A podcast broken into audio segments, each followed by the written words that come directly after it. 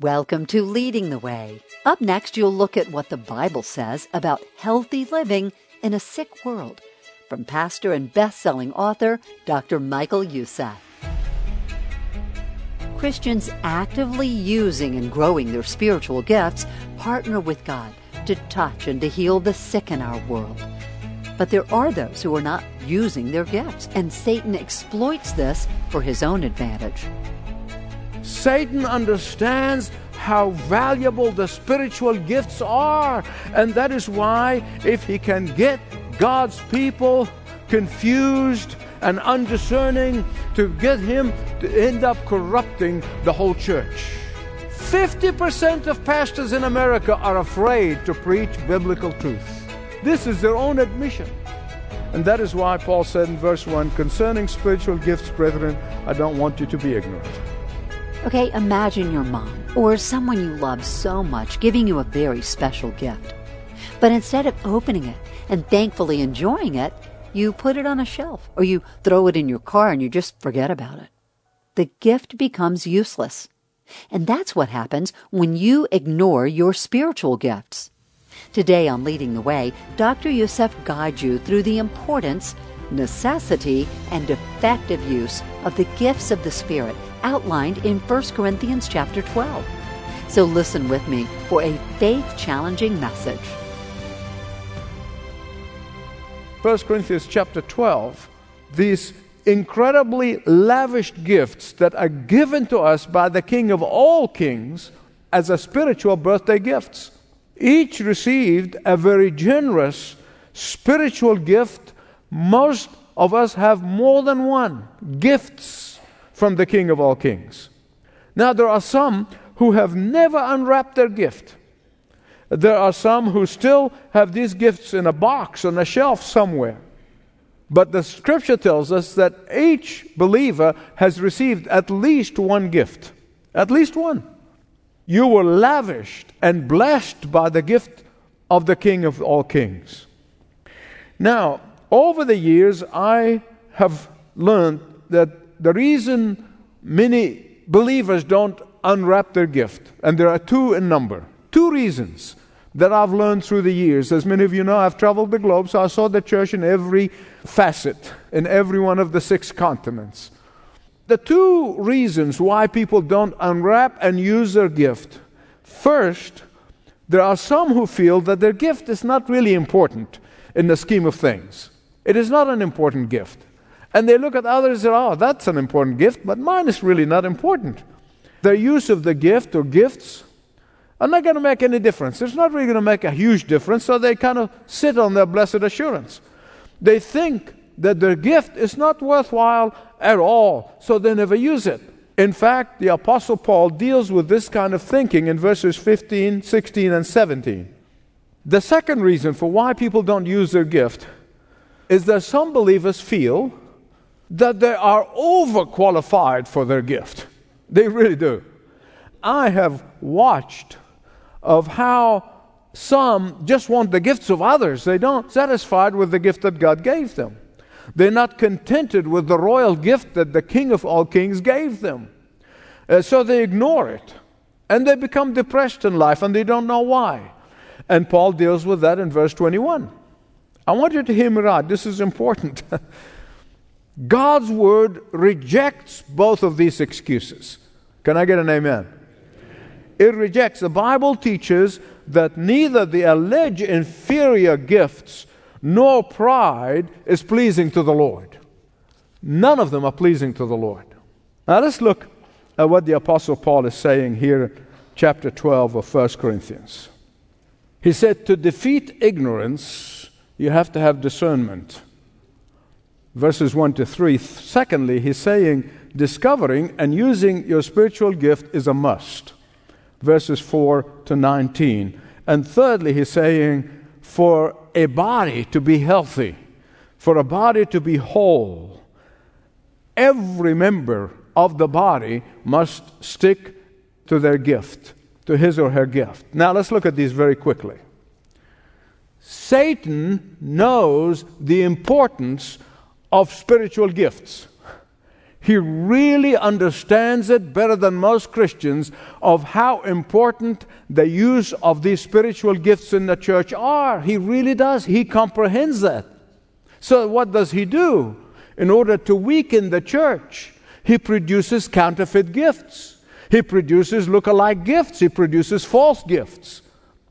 And the Corinthian church, like some churches of today, they were seriously affected by the counterfeit gifts. You say, how can you tell the difference between the gifts of the Holy Spirit and the counterfeit gifts? A great question. I'm glad you asked it. Two words the fruit. The fruit. Say it with me. The fruit. It's the fruit. The way to distinguish between the counterfeit gifts and the gifts of the Holy Spirit, whether a person is exhibiting the fruit of the Spirit or not. That's the way to do it.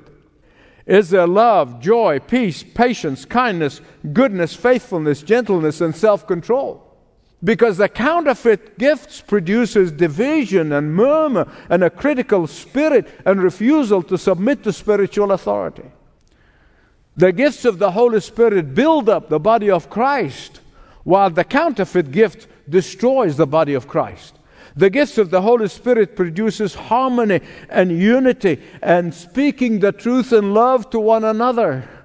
The counterfeit gifts exhibit selfishness and self-promotion. In the city of Corinth, where paganism was rampant, and therefore there were soothsayers, there were divinations and mystery religions. And these had all kinds of magical power to prove their claims. And within a very short period of time, when the church was established in the city of Corinth, Satan showed up. Satan showed up. and he began to muddy the spiritual water, as he always does, regarding biblical teaching in the church of Corinth. Here's a fact whenever God is doing work, whenever God starts doing work, Satan is always at the heels with counterfeit activities.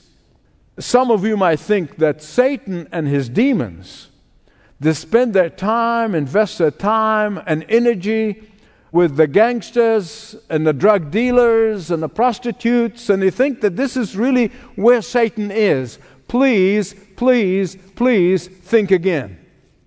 They are not going to waste their time on those who already belong to them. Why would they do this? No. Listen to me. Satan and his demons spend most of their time among Christians. They really do. Particularly churches that believes in the word of God. And he works slowly but surely through non-discerning Christians to undermine their confidence in the word of God.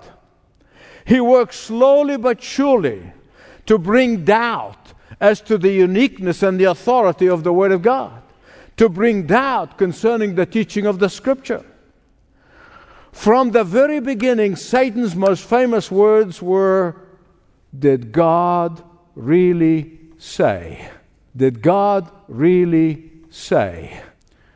And you see, once he brings that doubt, once he brings this doubt, slowly but surely, all of a sudden, the church finds itself a church in full retreat from biblical authority. In fact, I believe that Satan invests most of his time engaging influential pastors. Compulsion of warning, exhorting pastors. Because I believe with all of my heart, Satan is focusing on pastors. Think about it. If he can get one of those influential megachurch pastors to undermine the scripture through him, he's already impacted tens of thousands of people through one person. That's called multiplication. Beyond his wildest imagination, he can accomplish his goal, he can accomplish his purpose by focusing on one why would he get all of his demons busy working and all the followers when he can reach one mega church pastor to influence tens of thousands, possibly hundreds of thousands of others? The Bible says the Antichrist will be performing miracles. Did you know that? He will be performing miracles. And think about this. Think about this with me. Think about Christians that you know who are so easily get swept off their feet by something spectacular. Think about non discerning Christians that you know who would be taken in line, hook, and sinker when they see something spectacular. Hear me right, please. Satan understands how valuable the spiritual gifts are. And that is why, if he can get God's people confused and undiscerning, to get him to end up corrupting the whole church. 50% of pastors in America are afraid to preach biblical truth. This is their own admission. And that is why Paul said in verse 1 concerning spiritual gifts, brethren, I don't want you to be ignorant. How can you combat ignorance? By discernment. The second thing he says, verses 4 to 19, discovering and using your spiritual gift is a must. You're not doing anybody a favor. That is the natural response in gratitude for receiving that gift. Listen carefully. The quarrels, the factionalism, the divisions, the compromising of biblical truth, the immorality, the abuse of Christian liberty. All of these things were happening in Corinth and the Corinthian church because they were not discerning Christians. It is not surprising, therefore, that all of this had led them to be unhappy.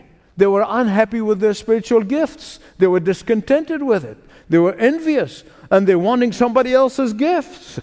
And they were pouting, looking down at their gifts that God gave them, and sit and say, I'm not going to do this, I'm not going to do this. All of these things a sign of carnality. Listen to me. That is why Paul's analogy of the physical body is vitally important. This was not just an off the cuff thing. This is something very significant, very important, analyzing the human body and relating it to the body of Christ. Because in Corinth, the person who was an ear wanted to be an eye, and the eye wanted to be a hand, and the one who's a foot was placing it deeply into his mouth. You see, their selfishness and envy, which was manifested in their pouting and protesting, that leads into disaster, always, always leads into a disaster. That's how some believers are behaving in the church of Jesus Christ. And that's why Paul was incredulous about this. Right, please. This kind of attitude is affront to the wisdom of God and the love of God. Why? because what they are saying is this I don't like the gift that the Holy Spirit gave me. I don't like where the Holy Spirit has placed me. Unless I become a hand, I will not perform my function in the body. Beloved, this is an affront to God. Has nothing to do with even the structure of the church. It's an affront to God Himself. Every time you meet a critical, cantankerous Christian, you can be sure that he or she is not using their spiritual gift. Mark my word. Because this is not only affront to God, but it causes the body of Christ to languish. Which brings me to the third point that he makes. You defeat ignorance by discerning. You use your spiritual gift as a must. And he said, any healthy body has to have all the members of the body, all the organs in the body functioning. Now, I think many of you have heard what I have heard through the years. They call it the 80 20 principle. The 80 20 principle is that 20% of the people do all the serving, do all the ministry, do all the giving, do all, all the sacrificing, where 80% are just receiving. Listen, any church that does not have all the members using their spiritual gifts like it's in the human body. If you, the eye is there, but, but it's not functioning, you only function with one eye.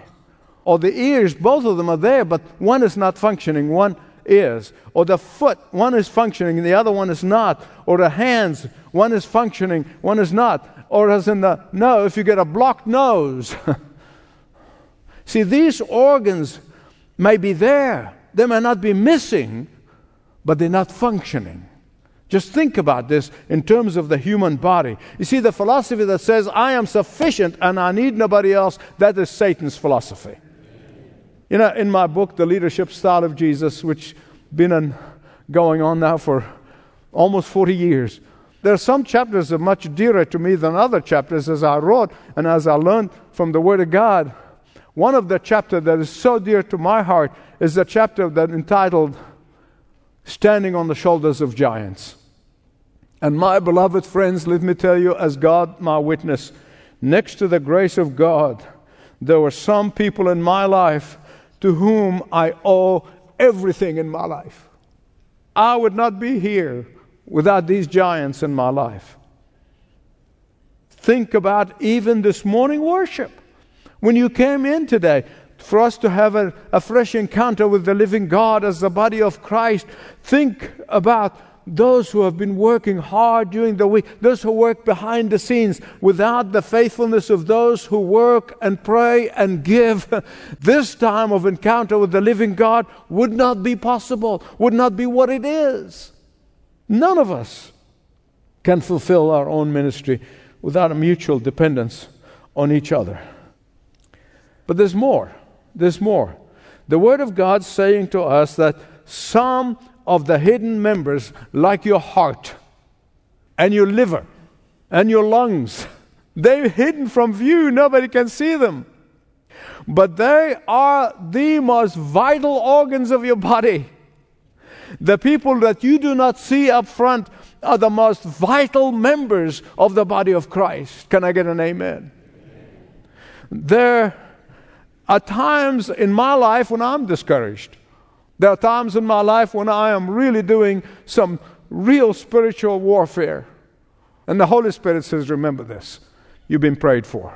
I can't tell you what that does. It's a transformation that takes place in my life. Just knowing that somebody's praying for you. Listen to me. If you're a prayer warrior, and you might never see until you get to heaven what God has used you to do as you exercise your gift of intercession and prayer. How many miracles, how many blessings, how many empowerments and helps that has taken place simply because you have exercised your quiet gift, just like the heart is pumping blood and you can't see it. You might never be visible, but you're a vital part of the body of Christ, like a liver or the lungs to the human body. There are some faithful, quiet, sacrificial givers whom nobody will ever hear about, including me, but without whom this global ministry would not be taken place. They may not be visible all, but I believe with all my heart, and I have Jesus' word to affirm this. They're gonna in heaven, they're gonna have, see thousands of people are gonna come to them and they're gonna thank them. And they said, Because of your sacrificial giving, because of what you have done, I am now in heaven. I'm convinced that without these quiet behind the scenes ministries, the body could not function and the body could not bear fruit. The body couldn't even exist, possibly. Without you exercising your spiritual gifts as a culture. And we bemoan what happened to us. But thank God there are 7,000 knees that have not bowed down to Baal, despite of the disastrous things we see in the culture at large. I can imagine without the faithful people who are praying and giving and sacrificing and, and exercising their gift, where would it be as a culture? We've been in a far worse situation than we are now. You've heard me say this, and I'm going to keep saying it until I experience it personally when I go home to glory. Some of us who are visible, not visible just in the local church, but even have other visibilities, with all my heart, I believe that that those of us who are visible and have visible gifts are going to be way, way, way in the back in the marriage supper of the Lamb. And there'll be nameless, faceless people sitting right next to our Lord Jesus. Beloved, listen to me. It is faithfulness, not visibility, that the Lord is looking for. Let me repeat this. It is faithfulness, not visibility, that the Lord is going to reward. Can you say that with me? It is faithfulness, not visibility, that the Lord is going to reward. Let me share with you some facts that I've read many years ago. And I'm fond of telling because they make a point. As I say this as I conclude. I am told that in the United States there are 768 ships that comprise what referred to normally as the mothball navy. Now, these vessels apparently anchored in various harbors around the country and they receive regular maintenance. The externals of these ships are painted and repainted regularly. The hulls are continuously being bombarded by electronic impulses to retard the process of rust and corrosion. There are giant humidifiers that constantly running to keep the moisture content of the air there in those inner compartments to a proper level. Now, mind you, while these ships can be ready for combat in a short period of time, but at the present time, they're just sitting there doing absolutely nothing. I remember the first time when I read this. I was absolutely mesmerized of how many of God's people could be described as a mothball Christians. I pray to God, not one person at the sound of my voice comes under this category. They're being held together through the ministry of concerned believers and friends. Uh, they do not attend church, and when they don't, they, somebody will check on them. Uh, when they're discouraged, they need somebody to pray for them. They'll pray for them and minister to them. But they themselves never use their spiritual gifts, never minister. Like the mothball navy, they are snugly harbor in the church, receiving spiritual help, but never ministering, serving, or doing Beloved, if this describe you, listen to me. I implore you, I implore you before God that you make a decision to change today. A challenge to live a life of faithfulness from Dr. Michael Youssef. Thank you for listening to Leading the Way. You know, we understand that not everyone who listens may be a faithful follower of Jesus. So if these messages that you hear on this station or today's words from Dr. Michael Youssef have brought up faith questions, won't you consider a conversation with the Leading the Way pastor or counselor? It's easy. Start by filling out a short contact form at ltw.org slash Jesus. That's ltw.org slash Jesus. The world in which we live in is in trouble. Wars are raging for control of nations, and wars are raging for control of lost souls. Would you like to be a part of bringing the truth to the nations and to searching souls? Right now, friends of Leading the Way are challenging you to join them in giving a generous financial gift to Leading the Way during this month's December Gift Challenge. Stand with Dr. Youssef and worldwide teams to equip them to take the gospel to the world in 2024 and beyond. Stand with Dr. Youssef today in this month's December Gift Challenge. Get details at ltw.org. ltw.org. The number to learn more and to stand with Dr. Youssef is 866 626 4356. That's 866 626 4356 or ltw.org. ltw.org. We also love to hear from you through the Postal Service. You can write to us and ask us any questions. You can send us your prayer request. You can share a financial gift. Write to Leading the Way at Post Office Box 20100, Atlanta, Georgia 30325. As we bring today's episode of Leading the Way to a close, allow me to invite you also to watch Leading the Way television. Each week, dig into the truth of God's Word and be challenged to love and serve the Savior. Leading the Way television is available in most areas on TBN, Daystar, NRB, INSP, TCT, Fox Business, and more. Visit ltw.org for details. This program is furnished by Leading the Way with Dr. Michael Youssef,